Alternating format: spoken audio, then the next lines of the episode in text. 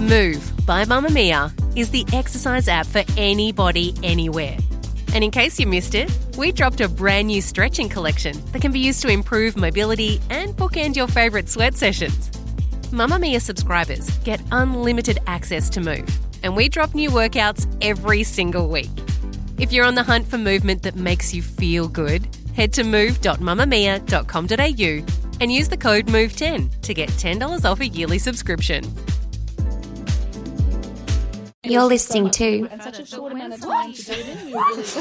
Mamamia podcast.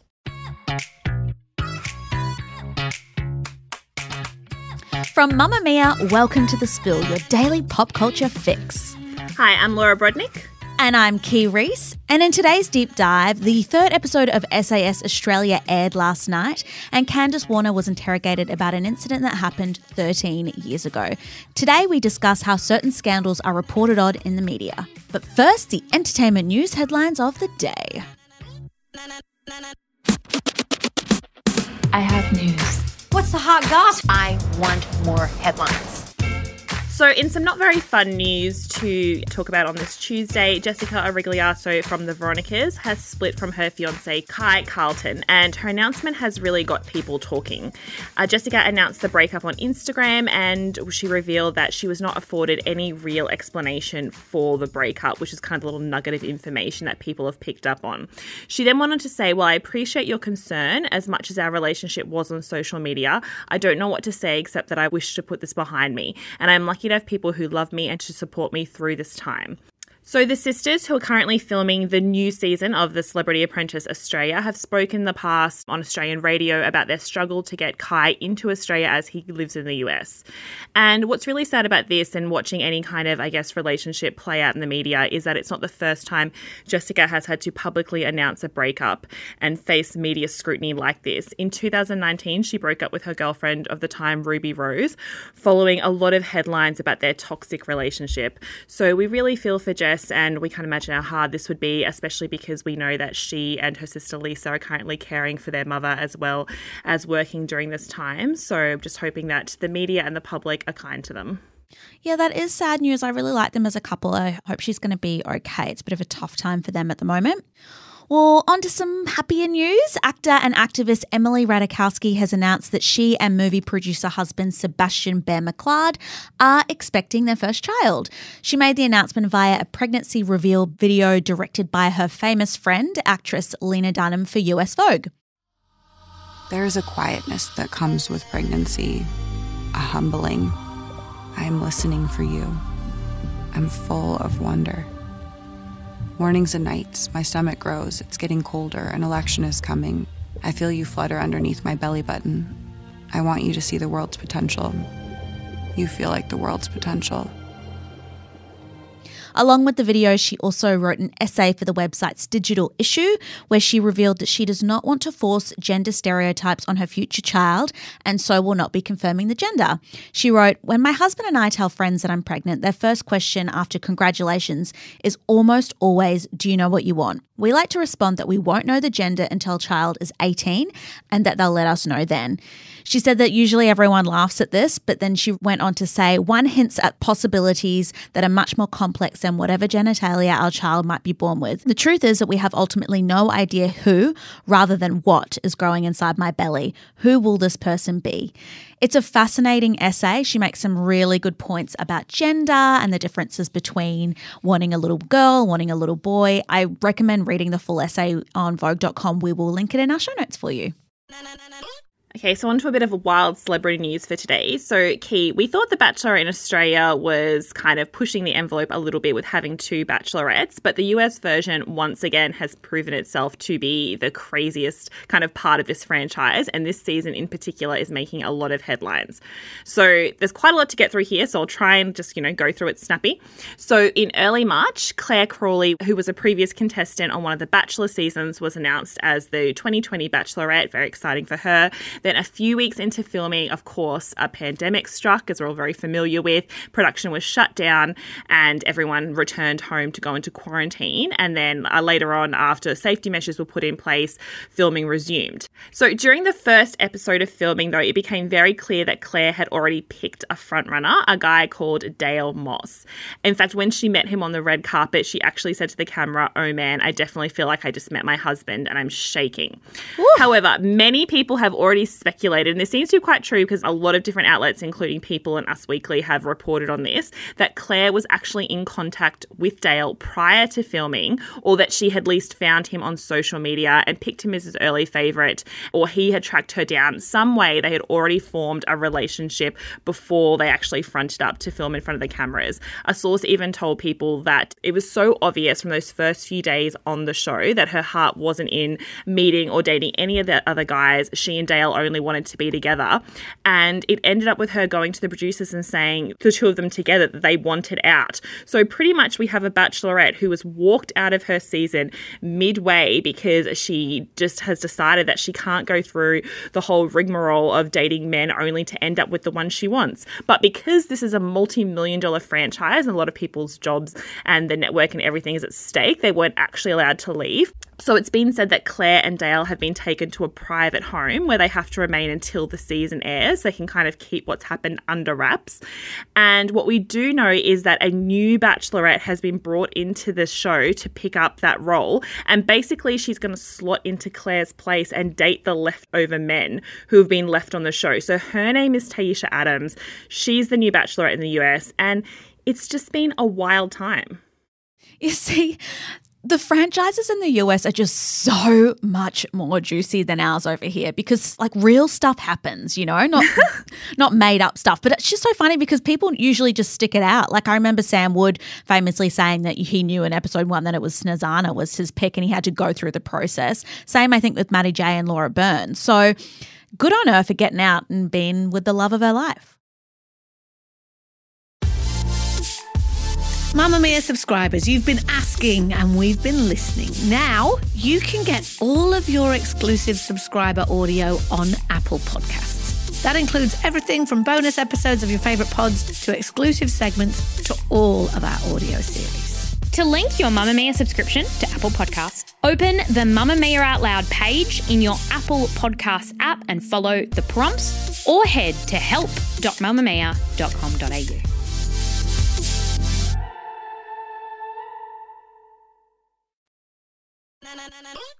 Well, the third episode of the ratings juggernaut that is SAS Australia aired last night on Channel 7.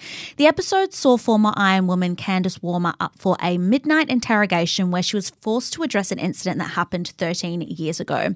While she didn't elaborate on specific details on the incident during the interrogation, she was more open during an on camera interview in post production.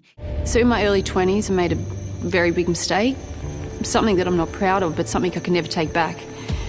I put myself in a situation where I shouldn't have, and because of that, I brought embarrassment, shame to my family.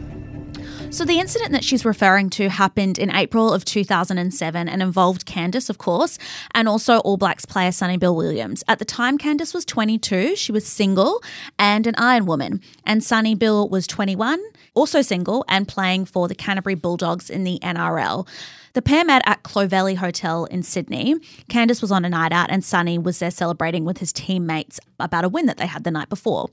The pair were dancing, ended up kissing, and later a member of the public used a mobile phone to capture the pair hooking up in a bathroom cubicle. The picture ended up going viral. It was all over women's magazines and was the talk of the town. What struck me last night when she was talking about this again 13 years later was the language that she was using to describe the incident. She was saying things like shame, embarrassment, something that she can never take back. And it just made me really frustrated because I thought, here you are. 13 years later, you're married to, you know, a really lovely guy. You have got three gorgeous children and you're really successful and you still are having to feel like you have to apologize for something that initially actually you didn't even do anything wrong for. I wasn't totally across this scandal as it's being called until it kind of came up on SAS and we were talking about it this morning. And initially I thought there must be more to this mm. story, that they must have been cheating or something else had happened. Obviously that's still not okay, but I thought there must be something else to it. But when you actually see it's two consenting adults having a private moment in a public place, but they were locked in a stall and someone's obviously put their phone over the top to film them. And I just think that goes into that whole idea of when people have photos stolen off their camera or and leaked to the press and they get criticized for that, or when paparazzi take long lens photos of into private estates and it, the blame comes back on the person, where it should be the person who's actually taking the image. Oh, 100%. And even after the encounter a year later in 2008, Candice was speaking to the ABC and she said, I wasn't in a state where I didn't know what happened, but you don't think of your actions when you're drunk and that they can have an effect on your life. And I just thought, this is insane. And it made me really think about another famous example of a quote unquote scandal that happened. And that's with Lara Bingle, now Worthington, back in, I think, 10 years ago in 2010 with former AFL player Brendan Fevola. And in their instance, he was having an affair. It's unclear whether Lara Bingle was aware of it or not, but still, I don't actually think that that should have any impact on what actually ultimately happened. But an image of her in which she looks noticeably distressed at the camera, you know, her face is painting, being like, Why are you taking a photo of me? And it's taken in a shower. She's covering up her modesty. And that was circulated between Brendan Fevola's friends, Henna's teammates, and then ended up being published in Woman's Day. She had to come out at the time because basically the media turned on her. They were slut shaming her, and everyone was kind of against her. And she was saying, Hang on a minute, an image of me was taken without my consent, and then it was distributed. And she came back, I think, a couple of years ago and spoke to press then, because since then, you know, we now know like revenge porn and things like that, and we don't agree with it. And she said, This happened to me 10 years ago, and no one stood up for me. Exactly. It really did tarnish her reputation. I remember that at the time that she was this, yeah, like slutty woman, and there was real fodder around her name and her career. And I think at the time she talked about like it really did tarnish her business opportunities, but also mm. the fact that every time she sat down for an interview, she had to talk about it. And I like to think that we've come further than that, looking at that picture and noting how distressed she was, and that that wouldn't happen now. But then you look also at the conversation that we have around women who are in the public eye in Australia now and who are on reality TV, and we haven't really come that much further, I would say. Oh, completely. I think a good example of that is Abbie Chatfield. You know, she was on Matt Agnew's season of The Bachelor, and she was just someone that feels okay with her sexuality and wasn't afraid to, you know, kiss him on camera or be intimate with him. But the press had a field day with that. But in all of these examples, this never affected the other person who was involved. So Brendan Fevola, I think he got taken off an ad campaign, but arguably it didn't really affect his career that badly. Matt Agnew was still squeaky clean at the end of it. No one was saying anything throughout his whole season. And then Sonny Bill Williams has never really had to have any slack. So it just goes to show you that whenever a woman is involved in something like this, she is always persecuted because it comes down to the fact that women just are not allowed, it's not acceptable for them to be sexual, it's not acceptable for them to have desires, and ultimately they have to continue paying it for the rest of their career. Exactly. And also just looking at those three examples, I mean, they're so different. I mean, if you compare to Candice or Lara having photos and images of them taken illegally and leaked, and then Abbie being on a TV show where she's completely consenting, completely okay with what's happening, they are mm. such different situations, but they still, or you're right, get all tarred together with the same brush and the same headlines. And it just sticks to them, like, you know, 10 years later, and that's still one of the defining headlines about Lara Bingle, and it's still one of the defining headlines about Candice Warner. So, as much as people say we've come away from that, I just don't think we have. Thank you so much for listening to The Spill today. Remember to rate and review us so that more people can find us and we can grow our awesome group of spillers. This episode of The Spill was produced by Mel Sauer. We'll see you on Mamamia. Bye. Bye. Mamamia acknowledges the traditional owners of the land we have recorded this podcast on, the Gadigal people of the Eora Nation. We pay our respects to their elders, past and present, and extend that respect to all Aboriginal and Torres Strait Islander cultures.